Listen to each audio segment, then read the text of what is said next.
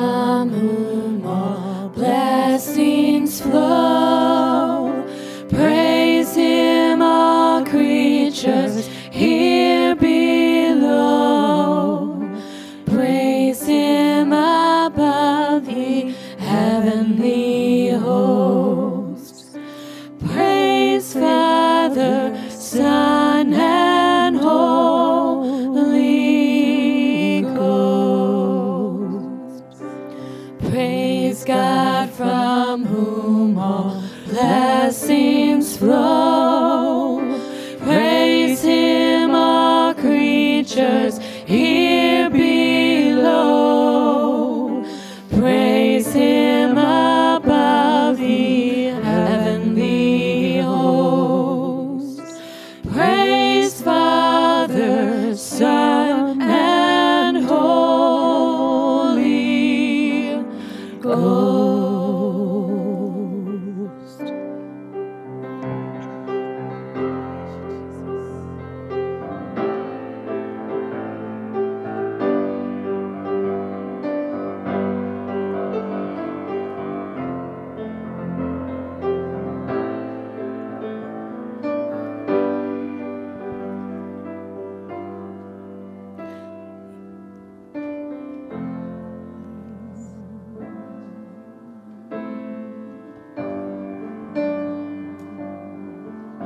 Give life, you are love, you bring light to the darkness, you give hope, you restore every heart that is broken. Great are you, Lord. You give life, you are love, you bring light to the darkness, you give hope, you restore every heart that is broken. Great are you, Lord. It's your breath in our lungs, so we pour out our praise, we pour out our praise, it's your breath in our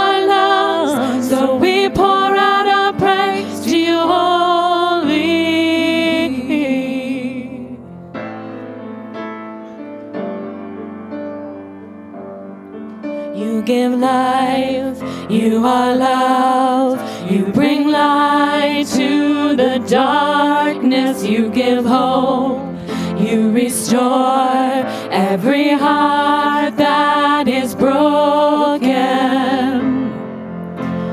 Great are you, Lord. It's your breath in our lungs, so we pour out our praise, your breath in our lungs, so we pour out our praise to you only.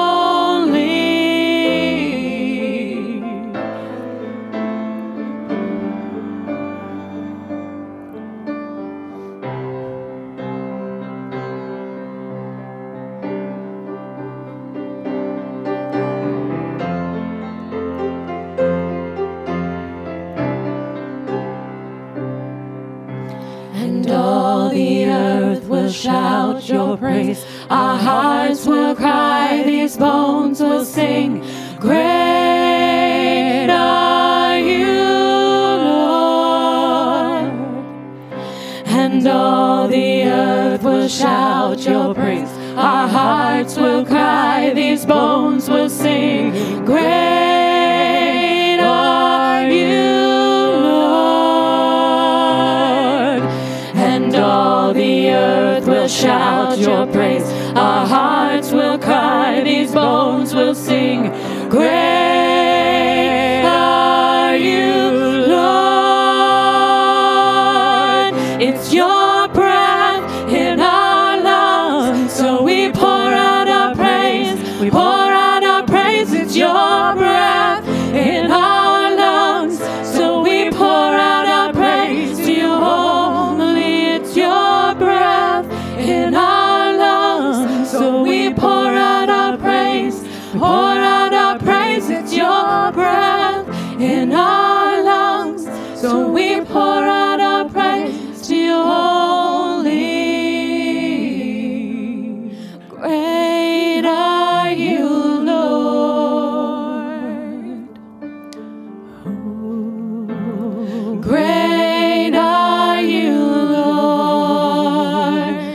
you are this morning, I just invite you to um, sing out your praises to Jesus, to tell him how great he is. Just lift your voices. Great are you, Lord.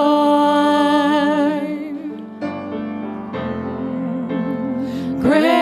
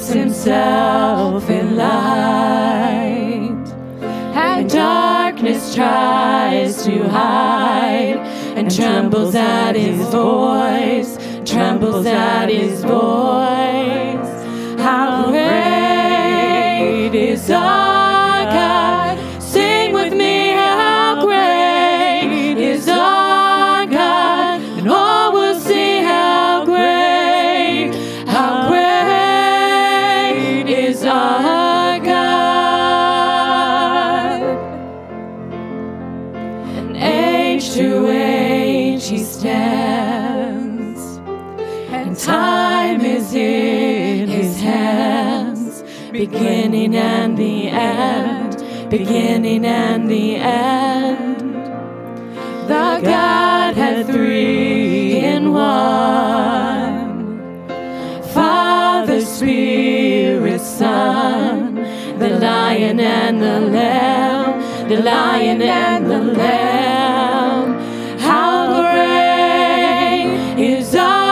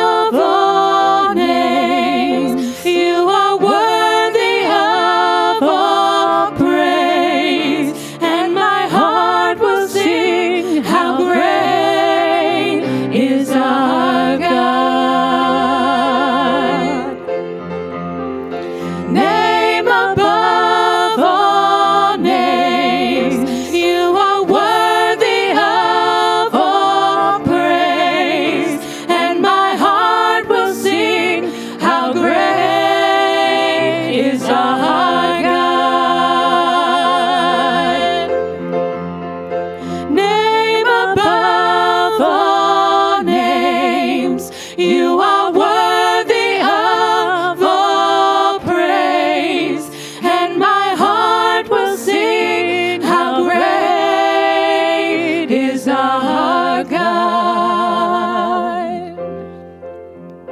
How great is our God. Sing with me, how great is our God, and all will see how great, how great is our God. Then sings my soul, my Savior God, to thee. How great thou art, how great thou art. Then sings my soul, my Savior God, to thee. How great thou art, how great thou art.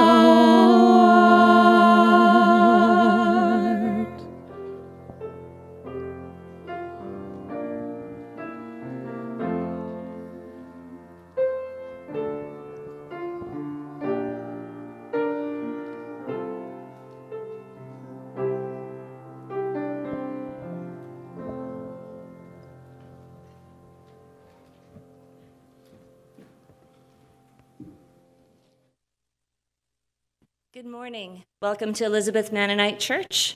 We are on a commu- we are a community on a mission to know God, to nurture relationships, and experience God's transforming power in Elizabethtown and beyond. I think you've heard the message of today already. God is good and He is faithful.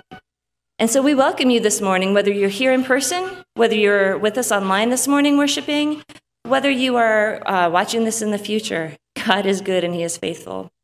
This is a special service today. We are proclaiming God's faithfulness and His great name. We'll be testifying to the ways He has brought us to this moment, and we're looking ahead to where He is leading us next. We may not know the future, but we know the one who is the future. Our order of service today is going to be a little bit different than it has been um, recently. This morning, Kate, Heather, and Nikki are going to continue to lead us in worship and song, and then Conrad and Heidi will be sharing what God has been placing on their heart. After that time, we're going to spend some time together in corporate prayer, and Marilyn Miller will lead us in that. Then we are blessed today to have Keith Yoder here from Teaching the Word Ministries, and he will bring the message. And after Keith um, shares that, I'll be sharing a message from the board. As I prepared for this morning, I felt the Lord leading me to Isaiah sixty-one. This is a very familiar passage to us, and it is also one that our vision statement is built on. I'm going to read the first few verses this morning. The Spirit of the Sovereign Lord is on me. The Spirit of the Sovereign Lord is on us, because the Lord has anointed us to proclaim good news to the poor. He has sent us to bind up the brokenhearted, to proclaim freedom for the captives and release from darkness for the prisoners, to proclaim the year of the Lord's favor and the day of vengeance of our God, to comfort all who mourn and provide those who grieve in Zion, to bestow on them a crown of beauty instead of ashes, the oil of joy instead of mourning, a garment of praise instead of a spirit of despair. They will be called oaks of righteousness, a planting of the Lord, planting of the Lord for the display of His splendor. This morning, we're going to be hearing over and over again, God is faithful because it's His nature. God is good because it's who He is. We have just spent the season celebrating Emmanuel, God with us. And today we celebrate that He is with us. This fall, we had a board meeting in which we started our time together with a period of silence, contemplating different ways that the Lord has been faithful to us over the years. And when I say years, I said it could be this week, you know, the last month, all the way back over one hundred years ago. And after we spent time doing that, we shared with each other. We spent some time sharing. And as we began to share how God has been faithful to this church here in the midst of this community of Elizabethtown, God just revealed this picture, this beautiful picture. These different pieces, the different people that God brought to their minds, just gave us this overall shape of how good He is. It was less about us, and it was all about Him. And it was really beautiful. This morning, we have sheets in our bulletin. You'll find them, they're green. They say, "Great is your faithfulness, great is your name." So this morning, as Kate and her team continue to lead us into the throne room of praise and worship, I just encourage you to start jotting some things down, the way that God has showed His faithfulness and His greatness to you, to your family, to this congregation. Let's just commit the service to the Lord. God, we just thank You that You are good, You are great, and You are faithful. Thank You that You are here with us. And by us, I mean all of us spread far around the globe. We just praise You. We thank You for Emmanuel, that You are with us. We ask Your blessing to continue to just be poured out today, tomorrow, and the future You are holding for us. In the powerful name of Jesus, amen.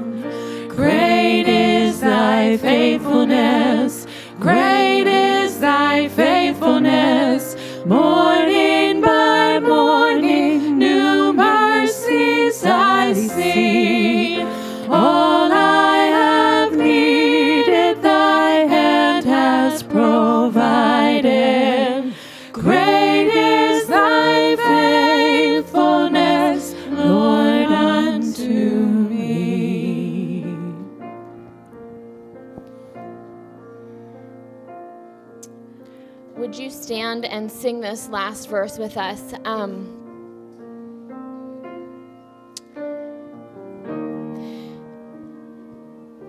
thinking back on um, two weeks ago when Nikki led, at the end um, we sang um, All Hail King Jesus. And the first time through, we worshiped while seated. And the second time, she invited everyone to stand. And I, I will tell you from, I don't know if you felt it out there, but I will tell you that from up front, things changed. It was like a snap of a finger.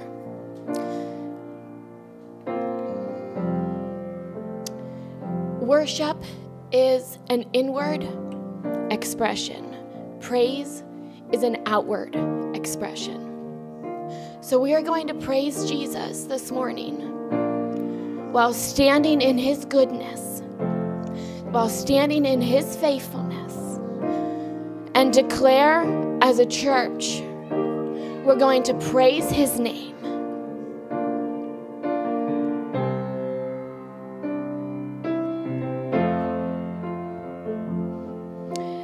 Let's um, let's go back and sing verse one. Great is thy faithfulness, O God, my Father. There is no shadow of turning with thee. Thou changest not, thy compassions they fail not. As thou hast been, thou forever wilt be. Great is thy faithfulness, great is thy faithfulness. Morning by morning, new mercies I see. All I have needed, thy hand hath provided. Great is thy faithfulness, Lord, unto me. Great is thy faithfulness, great is thy faithfulness. Morning by morning, new mercies I see. All I have needed, thy hand has provided. Great is thy faithfulness, great is thy faithfulness, great is thy faithfulness, Lord, unto me.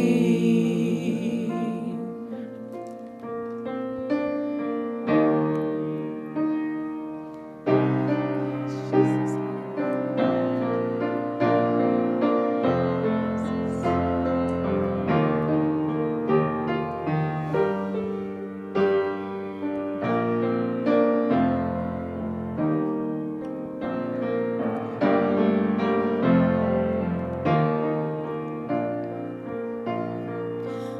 of the promises, all of the praise, all of your people have sung through the ages. No matter the season, the song is the same.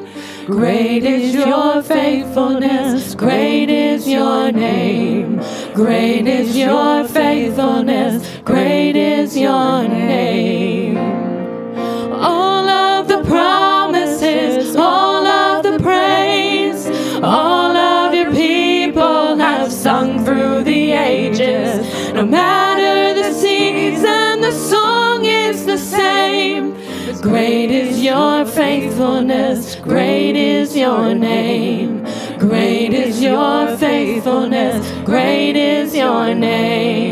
All of the promises, all of the praise, all of your people have sung through the ages. No matter the season, the song is the same. Great is your faithfulness, great is your name. Great is your faithfulness, great is your name. All of the promises, all of the praise, all of your people have sung through the ages. No matter the season, the song is the same. Great is your faithfulness, great is your name. Great is your faithfulness, great is your name. All of the promises, all of the praise, all of your people have sung through the ages. No matter the season, the song is the same. Great is your faithfulness, great is your name. Great is your faithfulness, great is your name. Great is your faithfulness, great is your name. Great is your faithfulness, great is your name.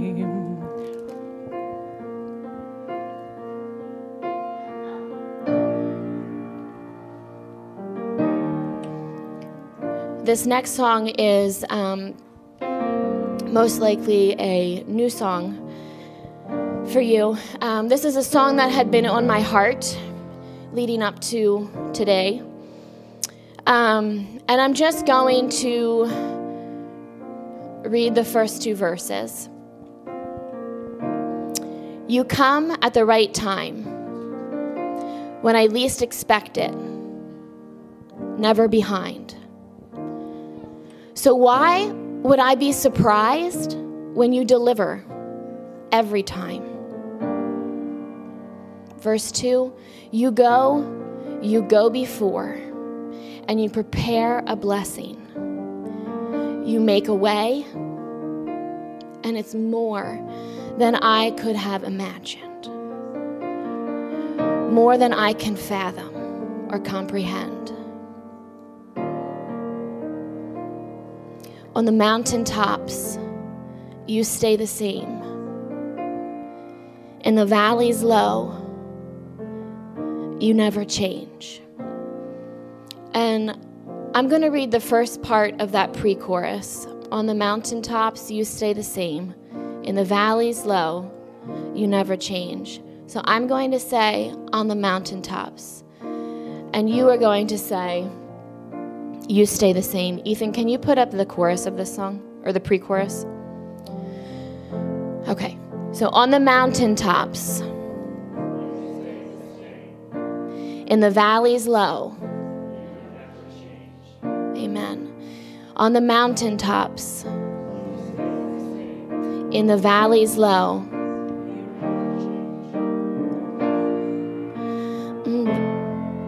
On mountain tops, you stay the same. In the valleys low, you never change. Again, on the mountain tops, you stay the same. In the valleys low, you never change. You come at the right time, when I least expect it, never behind. So why would I be surprised when you deliver every time? On the mountaintops, you stay the same. In the valleys low, you never change. And I believe that I will see the goodness of the Lord. I'm confident as seasons change, your faithfulness remains.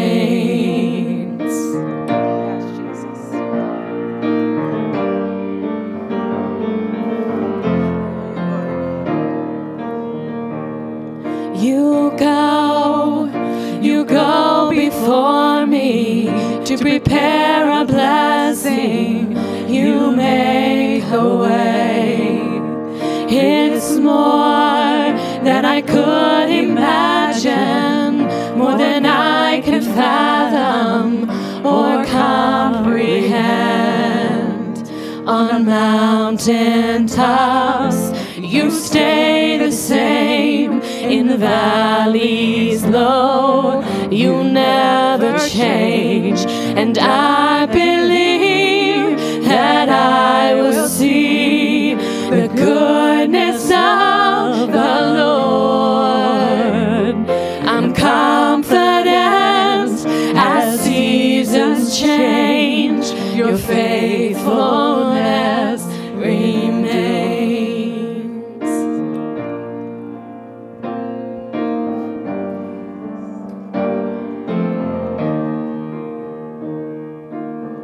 God of my present, God of my future, you write my story, you hold it all together. God of my present, God of my future, you write my story, you hold it all together. God of my present, God of my future, you write my story,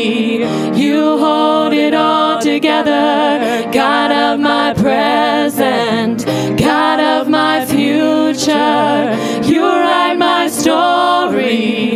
You hold it all together. You are the Alpha and the Omega. You're in the middle. You hold it all together. You are the Alpha and the Omega. You're in the middle. You hold it all together. You are the Alpha and the Omega.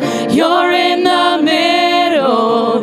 You hold it all together. And I believe that I will see the goodness of the Lord. I'm confident as seasons change, your faithfulness remains.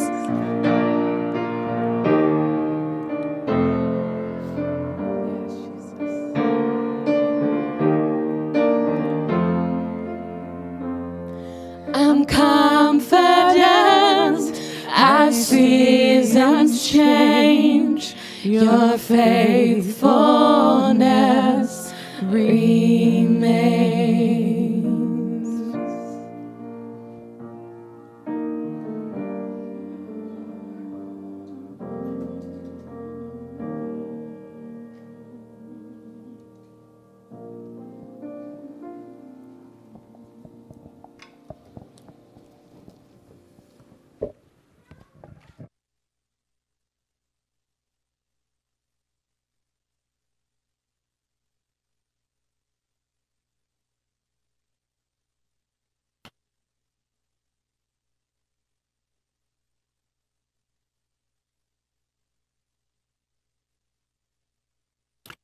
Good morning, and I greet you in Jesus' name, to those of you who are uh, with us in person, and to those of you who are joining us today, live or later this week. When Heidi and I began serving for the second time in this congregation in October two thousand eleven, after having ministered here from two thousand to two thousand five, we returned with the goal of trying to create a culture where every member is a minister, knowing that the only way a congregation can, can fulfill its mission is if everyone joins the ministry and mission of God. We've talked about that often as a leadership pipeline that we're developing. In messages over the past three years in particular, I have noted that strengthening this ministry model that the board and we have created is critical in order for a congregation to be God-centered and mission-centered, and not primarily pastor-centered or leader-centered. I also noted at times that Heidi and I would not be leading this congregation indefinitely, and when God called us away, our current ministry model would provide some, someone from within the congregation to replace us, someone who has been mentored in this congregation, someone who is aware of the mission and culture of the congregation, someone whose spiritual roots are in the congregation. While we didn't know when this time of transition would come, it has become clear to Heidi and to me over the course of this past year that that time is here, earlier than we would have anticipated even a year ago.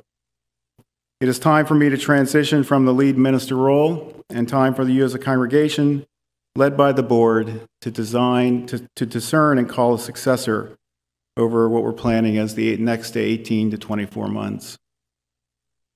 This is not a case of resign and replace that is so typical in many congregations, but the case of carrying out what our congregation has been designed to do over the past number of years, a ministry model that was intended to function in this way. And I will walk with the board through the duration of this process and with the individual or individuals who are discerned to carry on after us. And I will continue to fulfill my role as lead minister in giving spiritual leadership to this congregation throughout that time and until that individual is discerned and mentored and prepared for the ministry. It has not been easy for Heidi and me to arrive at this place, but we began to recognize while away in August that we needed to move this direction. My personal calling and mission primarily has always been to proclaim the truth of God and who God is regardless of the context, whether it's the congregation or at the college or the broader church. Leading a congregation has unique stressors and challenges that are particularly intense in some seasons. For me, the unique stressors of ministry are combined with having an impact on my body that is facing its own challenges as a result of Parkinson's disease, with which I was diagnosed four years ago. As my body has been changing and symptoms also progressing, my capacity to deal with the unique stresses of ministry have been diminished. Remaining in context of high stress will have long-term impacts to my health and my capacity to function in other areas of my calling, but primarily the ones that are most important to me, including being a husband and a father, and now a grandfather. This decision has been especially difficult because it impacts the leadership that Heidi and I have given together and enjoyed together as the lead ministry couple. And this transition also reminds us that there will be other adjustments we will need to make as we continue to walk in this path God's given us, or allowed us to walk in. This decision creates a particularly unique impact on Heidi, since together we've served as the lead ministry couple, and this transition means the conclusion to that season of ministry together in the congregation. And yet, Heidi has consistently over the past five months repeated, "I know this is what we must do for your health. I see other th- I see things that others do not, and I know you cannot continue." Heidi's willingness over these years to embrace the reality and not to deny it of my diagnosis has been incredibly helpful to me. My prayer for Heidi is that in the midst of this transition, and even because of it, God's grace, power, and anointing will be upon you, Heidi, more fully than you've ever known it before, that you will be empowered by God's Spirit to walk into the fullness of your own calling and into all of the places He has for you in the years ahead. You will do so out of our marriage with all of my support, my love, and gratitude. I want to assure you as a congregation that I will continue to give leadership until this process of discerning a successor and mentoring that successor is complete. My focus is and remains the health and well-being of this congregation and the mission that God has given to us. So for the time being, nothing changes in my responsibilities. In closing, I ask that you pray for the board as they lead through this succession. As the elders of this congregation, their discernment is the ultimate authority for ministry and mission. As ministry leaders, we're accountable to the board, and we submit to the board's discernment. Several difficult situations over the past nine years have provided opportunities for me to reinforce for the board and the congregation that the board is anointed and authorized by God to oversee the mission and ministry of this congregation. While I have experienced personal costs and loss in asserting the board's authority and reinforcing it, doing so has been consistent with my belief and my values. But until a congregation identifies where authority lies in its system and submits to that, it'll never get traction for God's mission. All of us must submit to somebody. In a time of transition, you should take comfort as a congregation in knowing that you have a board that is seeking God's will and seeking God's purposes, discerning carefully, working hard on this already, stewarding well and faithfully its calling to oversee the succession.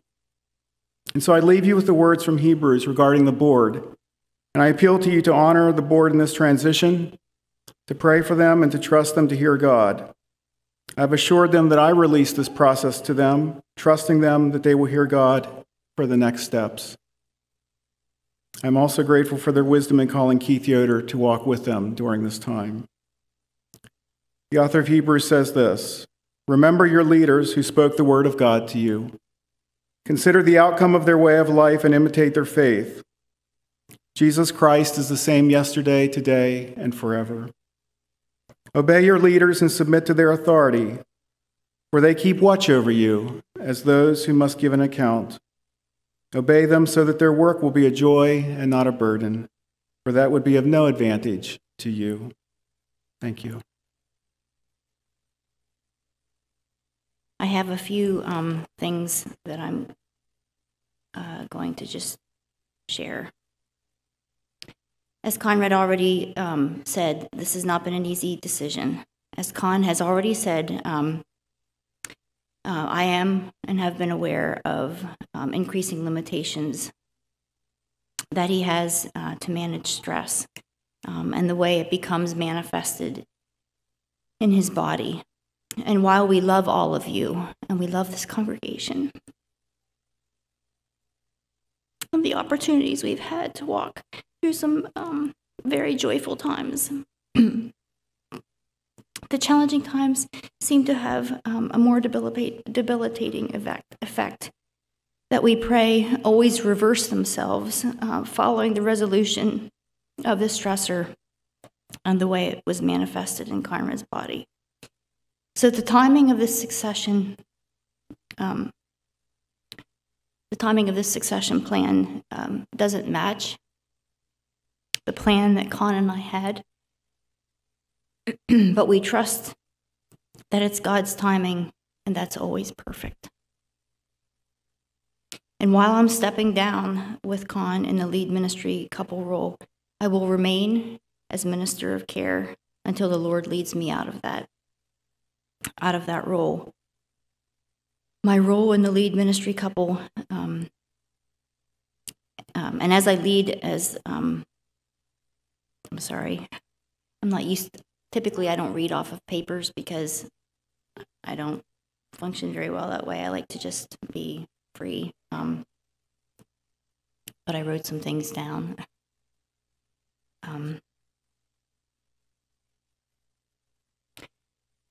So I will remain in my role as minister of care until the Lord leads me um, out of that role, till we discern otherwise. But we, as Conrad has stated, we are committed to fulfilling the responsibilities of the lead ministry couple until someone else uh, is discerned. I would also like to um, remind you that um, that as I've prayed for Conrad on Sunday mornings and we knelt before the Lord and submitted ourselves to him, that I have typically, I have always started with um, acknowledging and recognizing who God is. And two of the characteristics that I, in my own personal life, have reflected on and have prayed over this congregation have been that God is faithful and true. And I think it's not, it's, I didn't talk to Susan about what she was going to be saying about faithfulness. Um, so I think that is, rest assured, congregation, that that is a word from the Lord, that he is faithful. Last week I shared a few thoughts from David and Goliath. This week I was reminded that David said to Saul, "Let no one lose heart." So as he was offering himself to go against Goliath, he wanted to encourage um, Saul, "Let no one lose heart." And David could say that because he experienced God as faithful and true. David took his eyes off the size, the strength, and the particular um, and the particulars of Goliath and put them on God, who faithfully delivered him in the past. And I think I would also encourage you as a congregation to take your eyes off of the particulars of this and to place them on God, who has been faithful and true to you and will continue to be faithful and true. When we shared this with um, the board, Um, I'm not even sure when it was. Um, I don't know, in the fall, early fall, late, I guess early fall. Um, the Lord had me in. Uh, for some time I had been in Genesis thirty-five, and um, where Jacob prepares his family to return to Bethel. And in a Bible study one time I learned that in troublesome times people went to Bethel to seek the counsel from God. And that is where, those were the final words, I believe, that I left with the board as we ended our conversation with them, that I leave the board, I leave you, board, um, at Bethel to seek the counsel from God. And I believe that they have.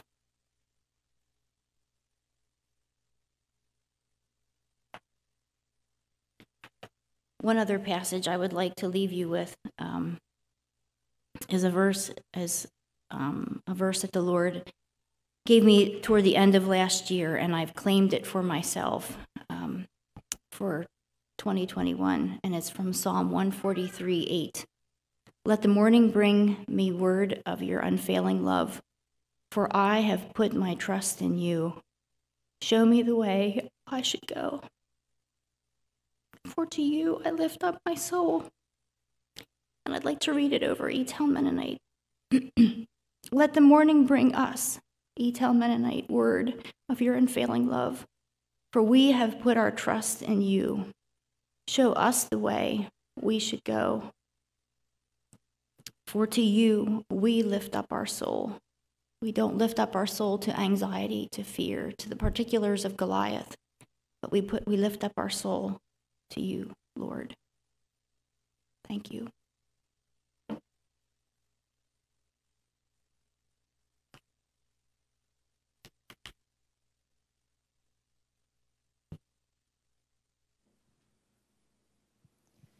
Thank you, Heidi and Conrad. As somebody who has been a member of this congregation under you as you have led, as somebody who um, has worked with you on the board, and then over the last fifteen, eighteen months as board chair, I just want to say thank you.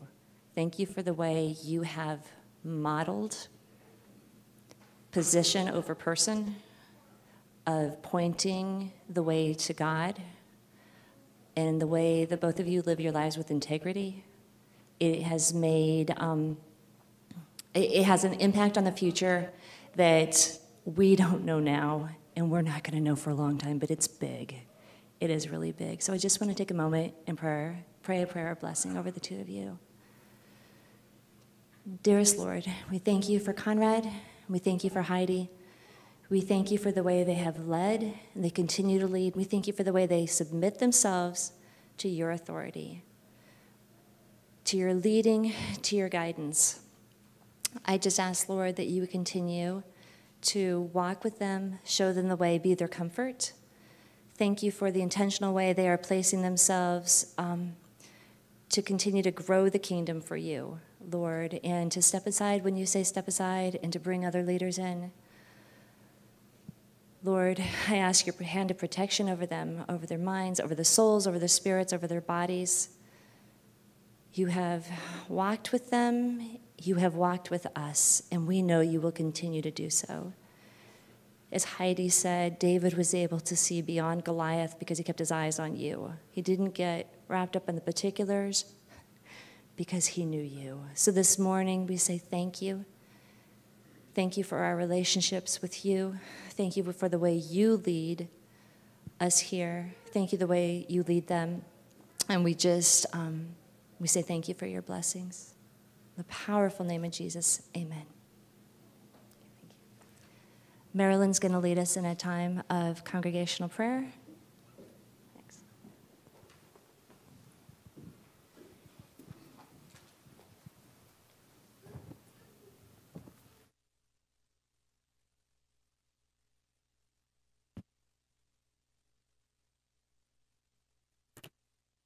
An announcement like this can bring up all kinds of emotions for us. As a board and ministry team, we've had some time to process, to think through this. So I would just like to allow you as a congregation, you here this morning, you out there watching it now, and late, those later this week, just offer some space for you to bring your feelings, your fears before the Lord this morning. You may be feeling confused. Um, the timing of this, why God? Uh, in the middle of a pandemic, Heidi and Conrad uh, mentioned that they had some questions about the timing, but we know that God is in control. You may be feeling a sense of grief. Not that Conrad is leaving us. It's not a resignation. It will happen over time. And um, but it does mean a change. And we have appreciated he and Heidi as lead pastor couple, and it's hard to imagine otherwise. For some of you, Conrad as lead pastor is all you've ever known at this congregation. I was drawn to the example in the Bible of grieving leadership change. Acts twenty says, the Ephesian elders wept as Paul said goodbye. And it says they were sorrowful, sorrowful most of all for the word he had spoken, his teaching and preaching. Now, I believe that the Ephesians knew that God would be with them. They knew that God was in control and that he was going to bring good out of this transition. But nevertheless, what they were experiencing at that moment was grief, and they wept. And grieving is okay. It's actually a way of recognizing what we have had, and it's a way of giving thanks for what we have had. You may be feeling uncertainty and anxiety about the future, about the transition process. What will it look like? And then, mixed with all these emotions and many more, we have the fact that we care deeply for Conrad and Heidi, and we want what is best for them. And we want to honor and support what is best for Conrad's health and for his future. So with all the, that in mind, let us bow our heads in prayer and commit this to our Heavenly Father, who is faithful. Heavenly Father, I thank you that you are in this space. You're here today, and you're always here. I praise you for your faithfulness to this congregation, your goodness, your mercy, your unconditional love.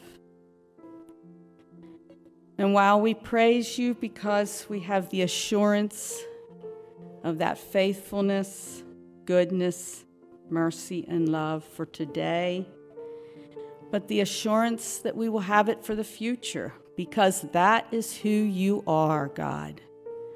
God, you are good, you are faithful, you are merciful, and you are loving.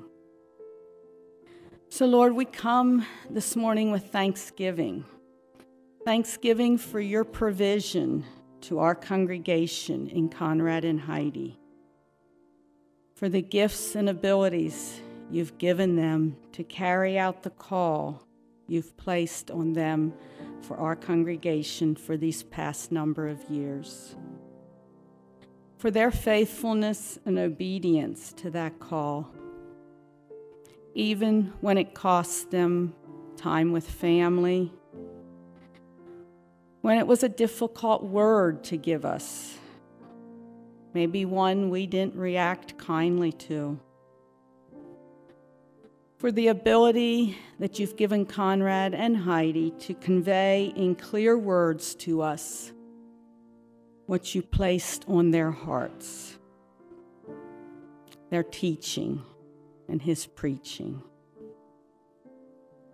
For the compassion they had for us in difficult times, and they sat with us. We're thankful for their ability to minister to all ages, to our children, our grandparents, and everyone in between. Lord, we are grateful, eternally grateful, for the assurance that we have of those that we will see in eternity because of their obedience to you. And Father, now as we look to this transition, we are thankful for the foresight that they had to prepare us all to be ministers. and to mentor and raise up leaders from within our congregation. So, God of mercy, all these things and more cause us to have mixed emotions, fear, grief, anxiety about this change. So now, congregation, I am going to allow some space, I'm going to pause and just give you time to pour out your heart to God. Let Him know your feelings right now. He can handle them. Whether it's grief, confusion, anxiety, anger, pain, disappointment. Just tell Him what's on your heart as Kate plays softly. Again, I'm just going to pause for a bit.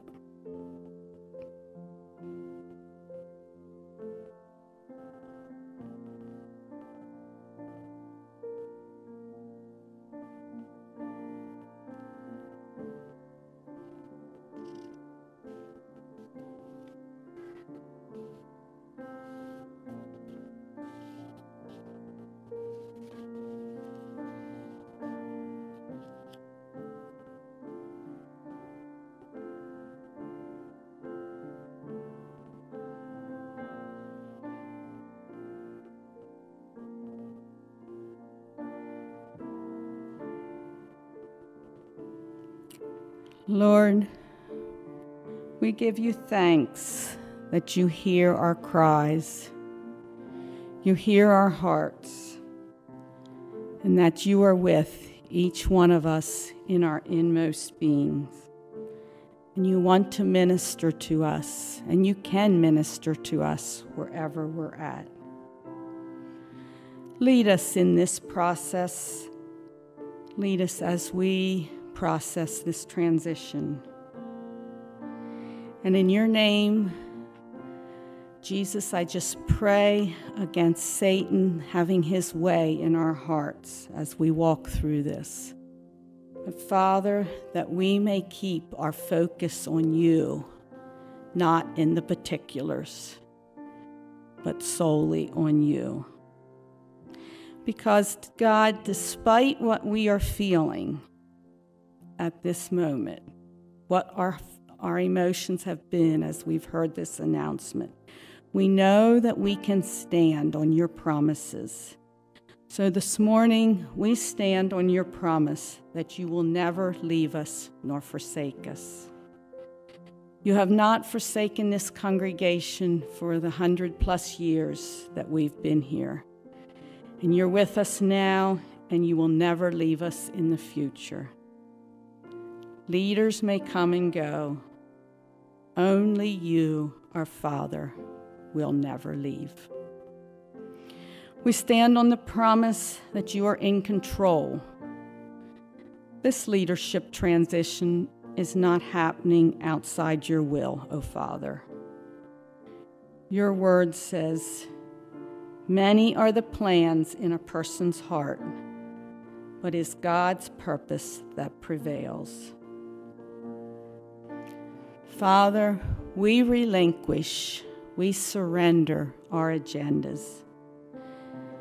Give You our open hearts, our open eyes to see Your purposes and the trust to follow. We stand on Your promise that You plan good to come out of this transition.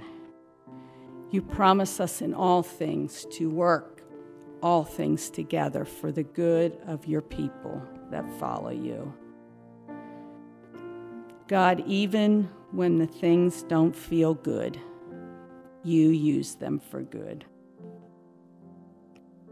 So Jesus, this morning, we as a congregation commit to walk forward in faith with the assurance that You will bring good out of this trans transition, and that we will see Your faithfulness, Your goodness, your mercy, and your love. Thank you, Jesus. Amen.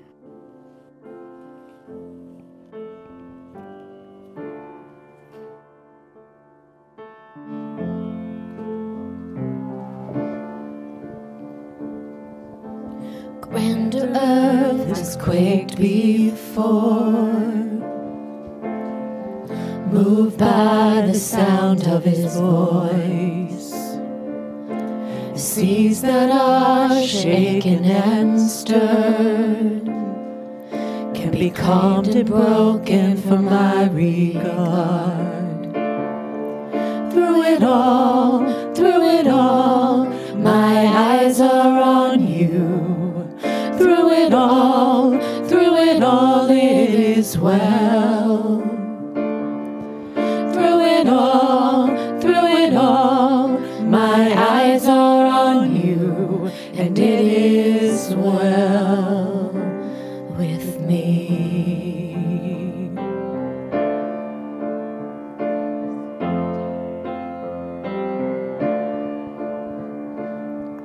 Far be it from me to not believe, even when my eyes can't see. And this mountain that's in front of me will be thrown into the midst of the sea.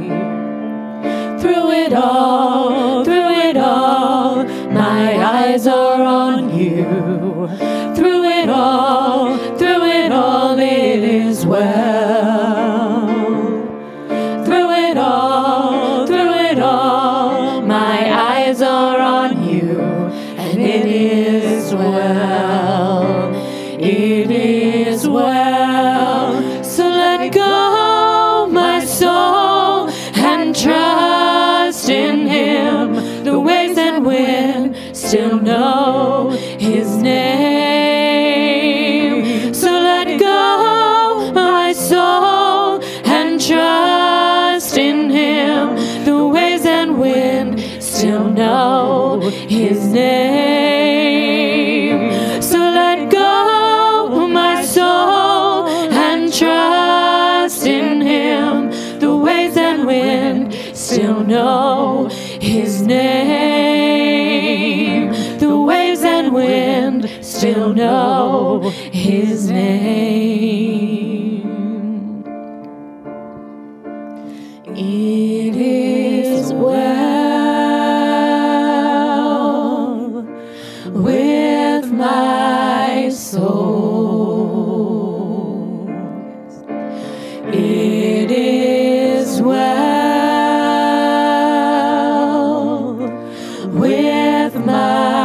soul. It is well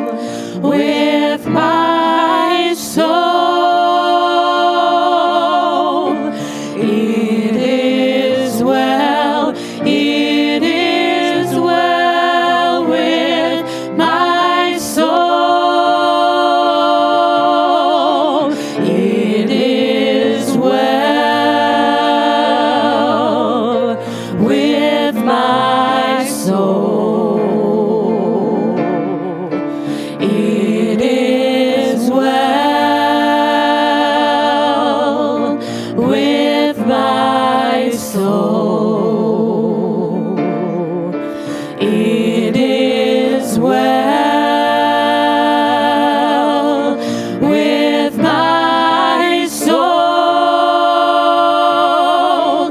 It is well, it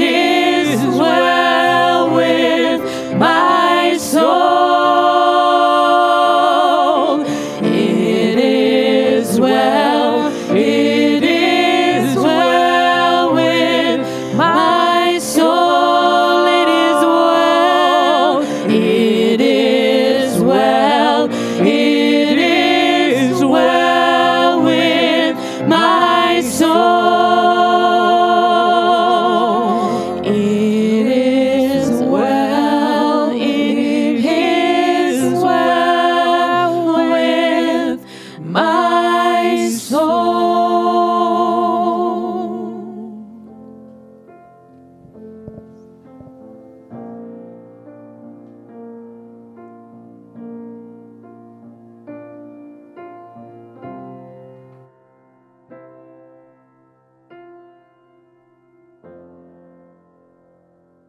privileged to have Keith Yoder with us today. Keith is from Teaching the Word Ministry and has walked with Heidi and I just prior to beginning this ministry season over the last nine years and just a father to us. Thank you, Keith, for being here.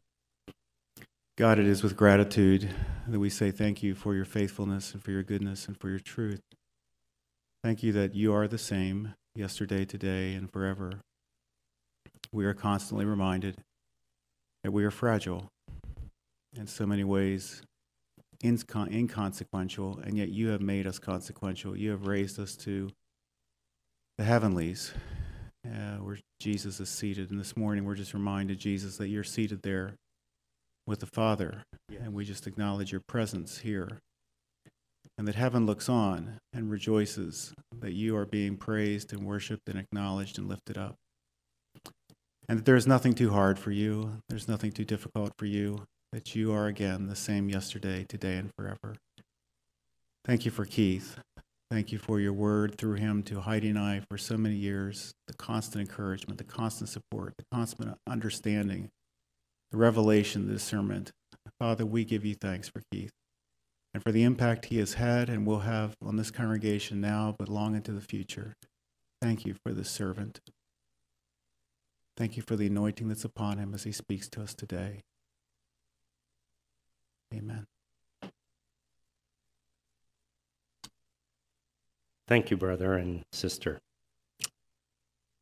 I just want to affirm all of the uh, ministry that is taking place, the affirmation of God's character, the identification with our experience, and at this point of our worship together today, we want to give attention to an example of succession and what we can learn from that.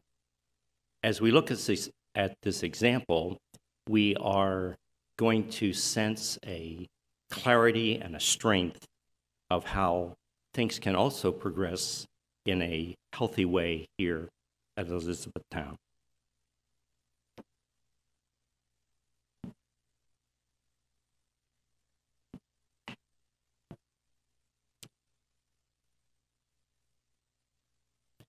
Our theme is embracing succession. It's been introduced to us, it's been announced to us, and now we have the opportunity to embrace or engage with it in a personal way.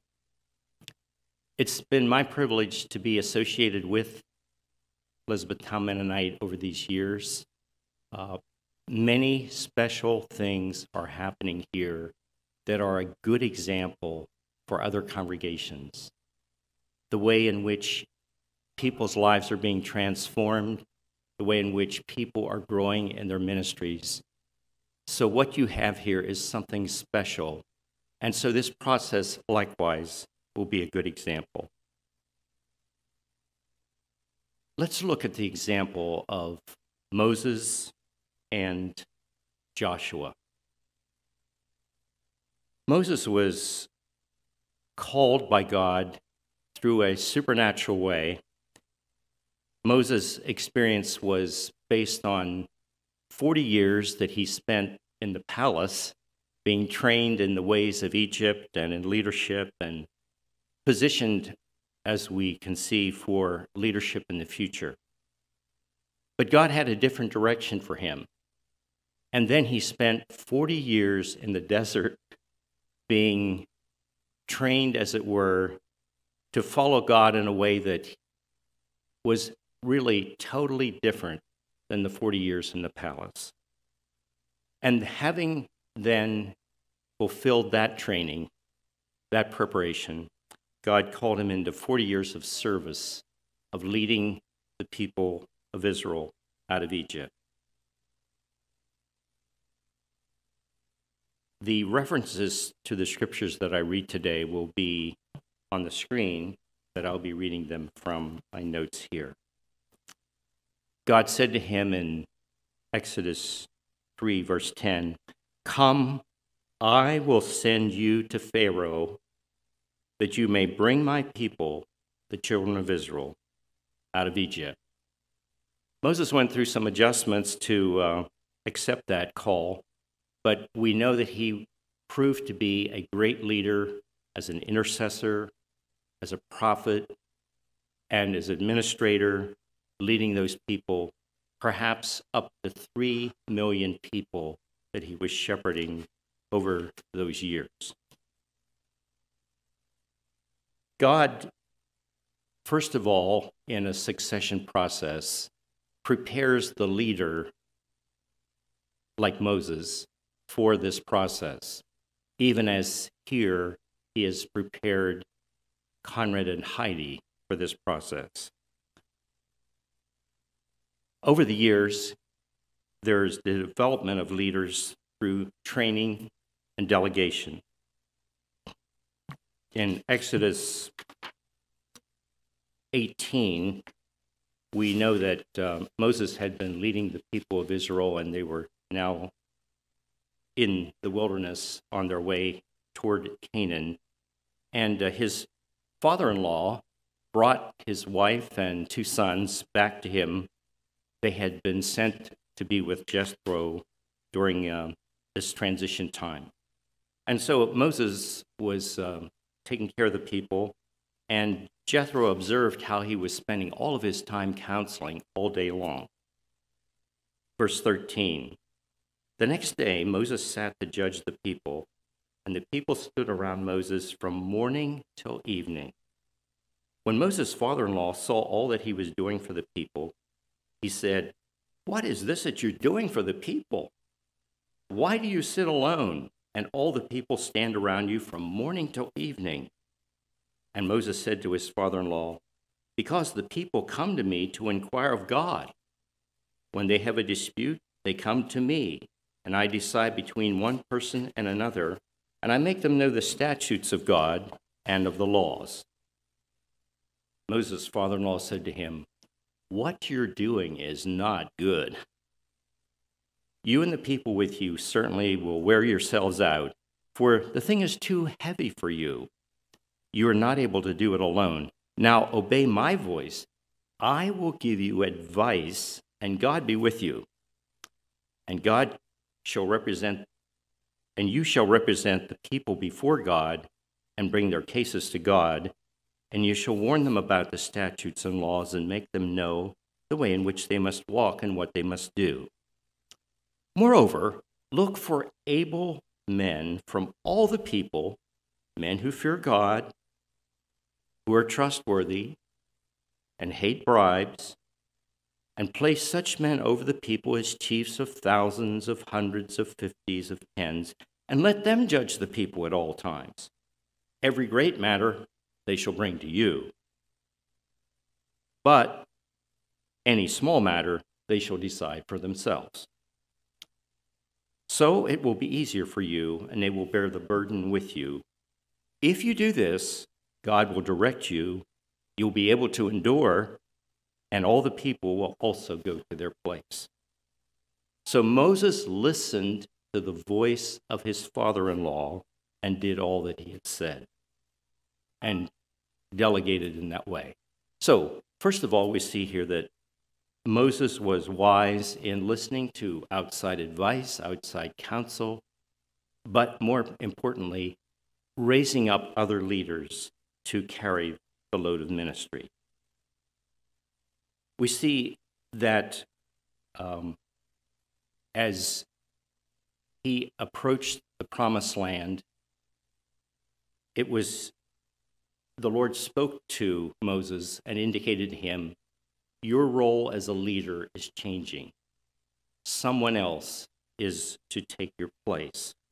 And so in Numbers twenty-seven, twelve through fourteen, the Lord said to Moses, "Go up into this mountain of Abarim and see the land I've given to the people of Israel.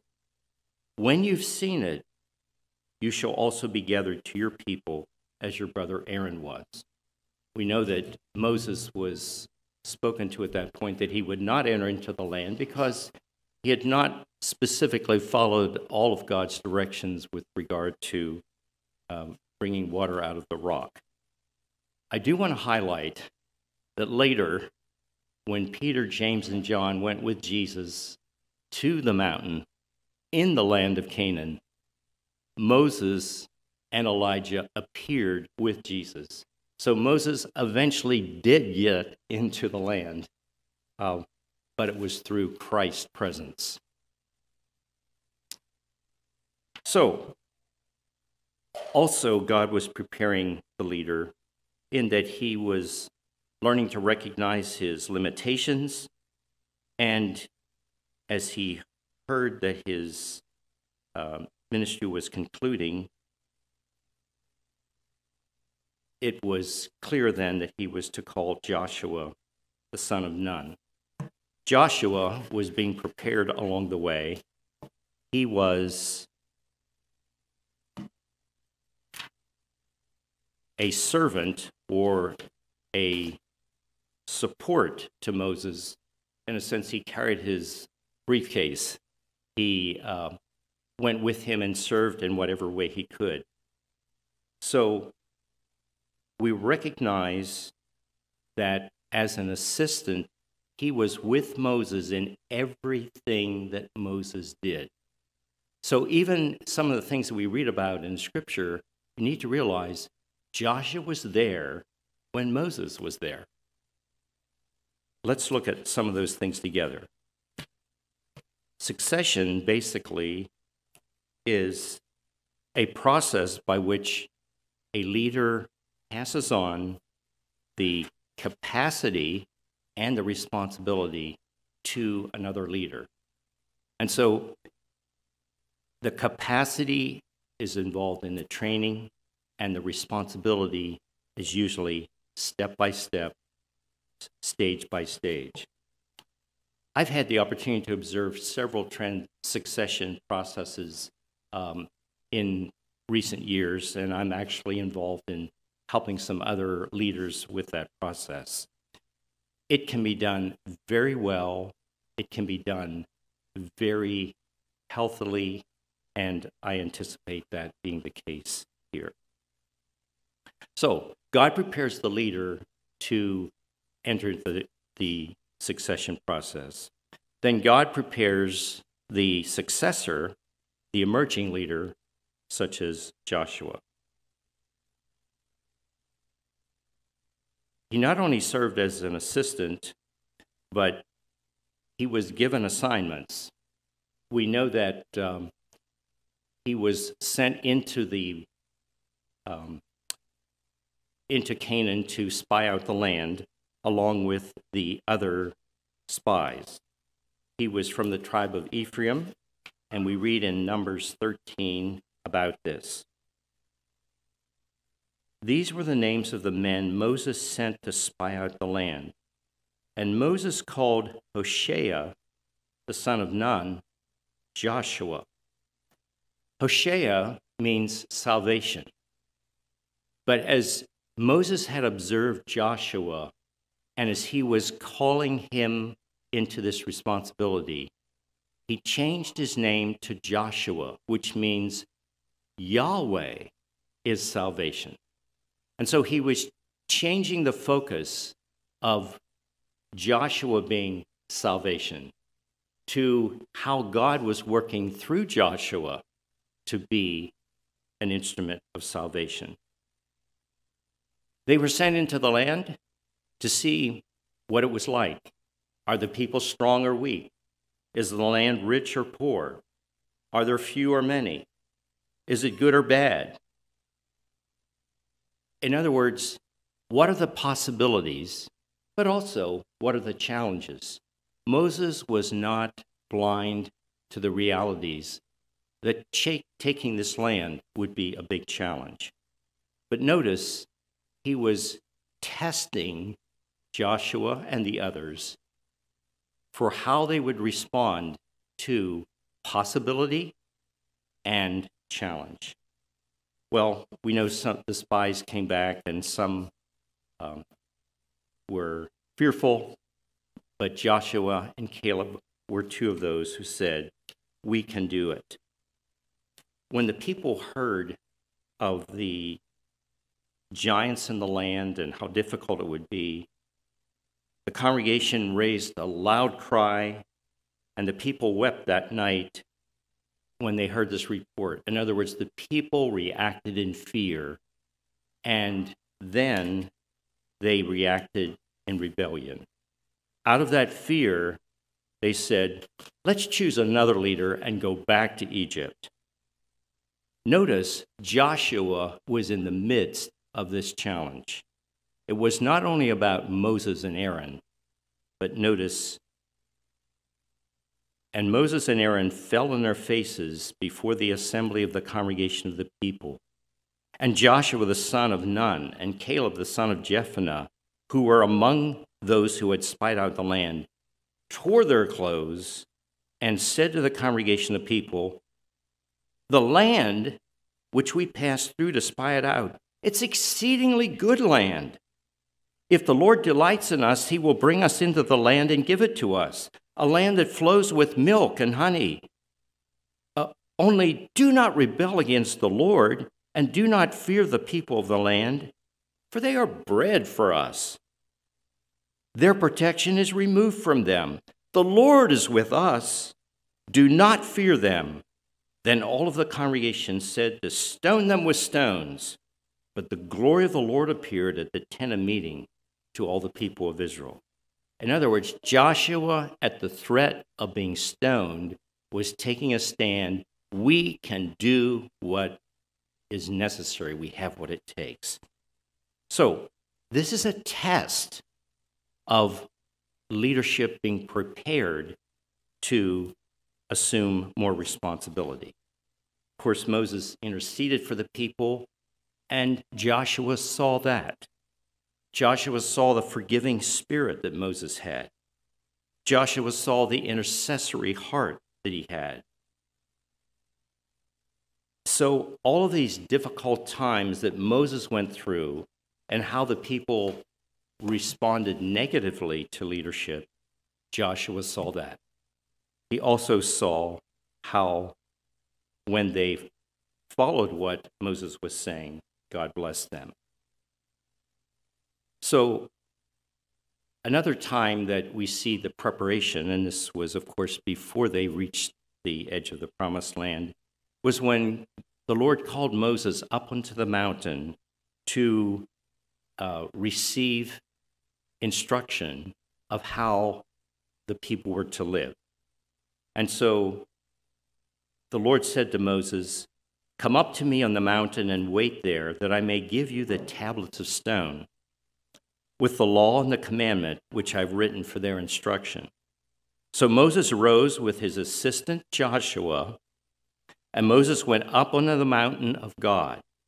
And he said to the elders, wait here for us to return to you. And behold, Aaron and Hur are with you. Whoever has a dispute, let them go to them. So Joshua was on the mountain with Moses when he received the Ten Commandments. He was there and observed that experience. He was also on the mountain when God gave the instruction for the tabernacle and all of that. He was on the mountain when they, the people, uh, created a golden calf and began to worship that as an idol. He came down with Moses and saw how Moses handled that challenge. In other words, whatever was taking place in Moses' experience, Joshua was observing it and learning from it. Another quality that he had was, we read about it in Exodus thirty-three, seven through eleven, and this is basically our text for today. This refers to the worship that Moses had personally. Verse seven. Now Moses used to take the tent and pitch it outside the camp, far off from the camp, and he called it the tent of meeting. And everyone who sought the Lord would go out to the tent of meeting, which was outside the camp. Whenever Moses went out to the tent, all the people would rise up, and each would stand at his tent door and watch Moses until he had gone into the tent. When Moses entered the tent, the pillar of cloud would descend and stand at the entrance of the tent, and the Lord would speak to Moses.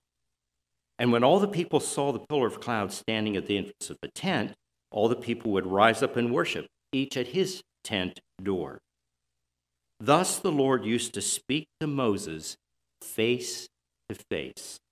Now that's what we mean by the presence of the Lord. This is uh, the same idea as being in the presence of the Lord, because you most meet the fullness of a person with their face. So, thus the Lord used to speak to Moses face to face, as a man speaks to his friend. When Moses turned again into the camp, his assistant Joshua, the son of Nun, a young man, would not depart from the tent. Or in other words, he lingered. He stayed there in the presence of the Lord. So, he's there as Moses is worshiping and encountering the Lord personally, but he loved that presence. He lingered in the presence of the Lord. This was part of his training, his preparation, but this was a key also to his character. All the things that we've looked at so far about Joshua occurred after this passage. I believe this is the key to why he profited so much from his relationship with Moses, because he also was a worshiper and honoring the presence of the Lord. When they did finally come to the promised land and enter into that, notice Joshua and Caleb were commended in a special way.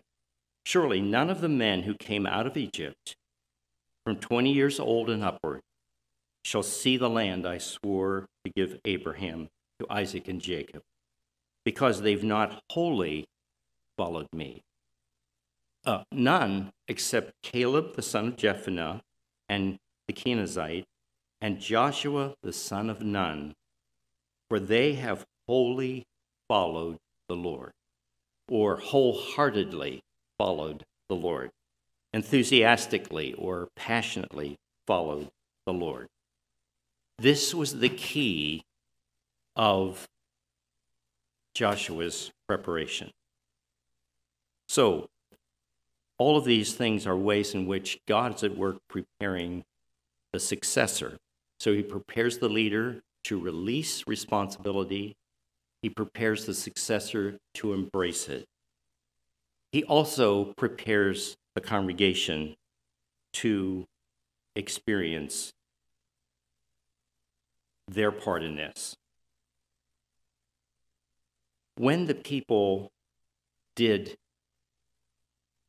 um, worship that golden calf, Moses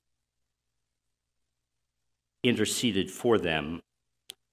This was a very dark and disappointing time.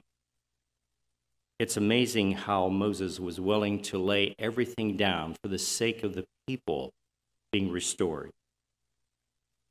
And we read in Exodus thirty-two, verse fourteen, the Lord relented from the disaster that he had spoken of bringing on his people.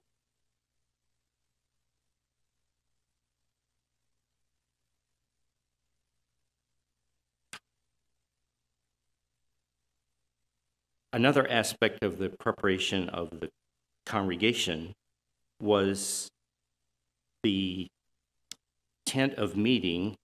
Notice, as we said before, Moses went there, but look again at what it says about the people.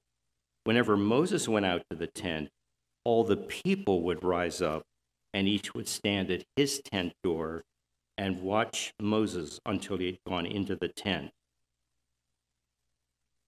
When all the people saw the pillar of cloud standing at the entrance of the tent, all the people would rise up and worship, each at his tent door. Let's each maintain our own worship in the presence of the Lord as we go through this succession process. The Lord prepared uh, the people as they learned to give in building the tabernacle. And as you'll recall, they brought along the things that they had taken out of Egypt, and then they dedicated them to building the tabernacle. The, all the contributions of the people brought for the sanctuary. And there was so much that they actually had to invite the people to stop giving because they had all they needed to complete the work. So basically, Joshua observed a building program as part of his preparation as successor. We see also that um, in Numbers twenty-seven, fifteen through seventeen, Moses and the Lord had the welfare of the congregation in mind. fifteen to seventeen. Moses spoke to the Lord, saying, "Let the Lord, the God of the spirits of all flesh, appoint a man over the congregation, who shall go out before them and come in before them, who shall lead them out and bring them in, that the congregation of the Lord may not be as sheep that have no shepherd." So Moses spoke to the Lord, saying, Moses prayed that the Lord would provide the leadership they needed. And eventually then, although I'm sure it wasn't a surprise to Moses, Moses had prayed rather than just decided. But when the Lord spoke to him, he followed through. In Numbers twenty-seven, eighteen through twenty-two. So the Lord said to Moses, "Take Joshua, the son of Nun, a man in whom is the Spirit, and lay your hand upon him. Make him stand before Eleazar the priest and all the congregation, and you shall commission him in their sight. You shall invest him with some of your authority, that all of the congregation of the people of Israel may obey." And Moses did as the Lord commanded him. He took Joshua and made him stand before Eleazar the priest and the whole congregation. And so there was a time of commissioning, of laying on of hands, of blessing him. And in Deuteronomy thirty-four, nine, "And Joshua the son of Nun was full of the spirit of wisdom, for Moses had laid his hands on him." That is, Moses gave him the capacity, not only through training, but through spiritually imparting to him that ability. So the people of Israel obeyed him and did as the Lord had command, commanded Moses. In other words, the people were responsive to Joshua's leadership as they had been to Moses. How then shall we embrace succession here at Elizabethtown Mennonite? Um, through this process, there'll be a time to, again, clarify the identity and the direction of the congregation. What is the culture that God has for us here? Conrad and Heidi will invest in those persons that are identified to embrace leadership. There will be a deliberate preparation of the emerging leadership. And at some point, there'll be a celebration and installation and transferring of leadership.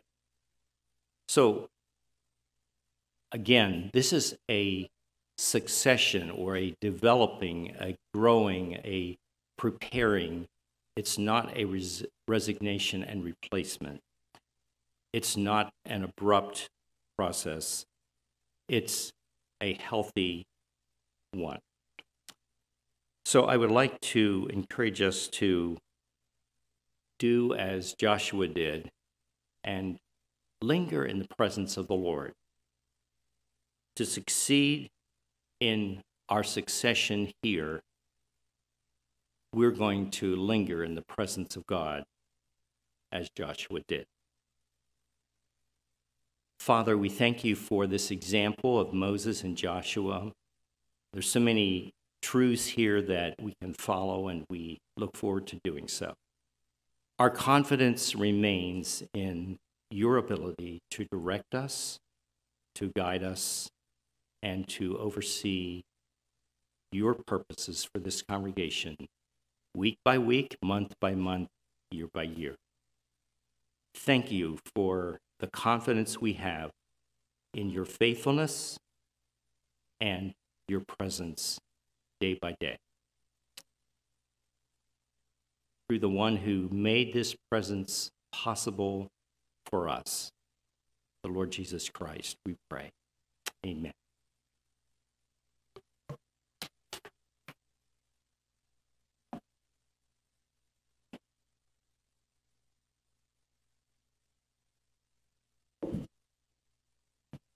Thank you, Keith, for that message. As board chair, I just want to give you uh, just a quick snapshot of what we're looking at ahead of us. Um, the board, through prayer, discernment, discussion, and by the grace of God, has been working on adopting the succession plan. It really is an extension of what our ministry model is already. It's very natural. It's kind of organic for where we are, where God has led us. It's a new way of doing things for us, but it's not... As Keith pointed out, it's a biblical model, and it's one that has a lot of success. So we've been developing this intentional plan that will follow, as Conrad said, a general eighteen months to two-year process. And um, over the next few weeks, the board will be sharing more information about what that means. There's a lot of information, right, to know, but I'll just touch on a few points this morning. One of the most important things we will be doing as a congregation is forming a prayer team that will be praying specifically for this process over the next year and a half to two years. We're also going to be creating a succession team. This is made up of board members, congregational members, our bishop, Nelson Bechtold, and we will be uh, getting outside counsel from Keith and Teaching the Word Ministries. And then this team will be the one that will implement the plan that the board has developed. Later today, I'm going to send out an email with what you've heard today, also some more information. And then later in this week, you'll get some more information. And by next Sunday, we'll be sending you, the board will be sending you the criteria, the expectations for the succession team, and nominating ballots. And then we'll have a few weeks to nominate people from the congregation to be on that. And then the board will be discerning uh, with the people who are nominated for the succession team. Let's just take just a second to pause and acknowledge there's been a lot to take in here today, right? I know it's true. Through the day, you'll probably be thinking, what was that? What is? And so as a board, we want to let you know we will be communicating to you in different ways. We're going to set up different um, communication points where you can ask questions. We can get this figured out. There's a lot of things. Communicating during COVID, as we all know, can be difficult. And so we will try to keep our best, do our best to keep you informed. I and the board are always open for your questions. Come to us, hey, I didn't understand that, and those kind of things as we move forward. But we're also going to need grace to each other during this time. I'm just so happy today. I just want to say it's change, but it's a change we can move into with faith, with expectation, even with celebration. Because we know that the Lord, who has been faithful for so many years to this congregation, to us, continues to be a faithful guide. Keith, will you give the benediction?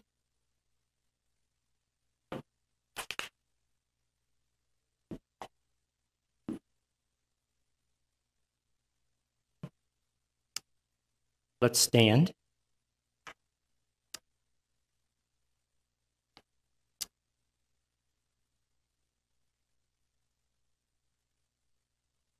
Father, by your grace, we bless the board with wisdom from above, the congregation with discerning hearts and minds postured to follow your direction. And the joy and fulfillment upon Conrad and Heidi in seeing the multiplication of leadership and the fulfillment of vision. Now to him who is able to do abundantly far more beyond all that we can ask or think, according to the power at work in us, be glory in the church and in Christ Jesus forever and ever. Amen. From whom all blessings flow.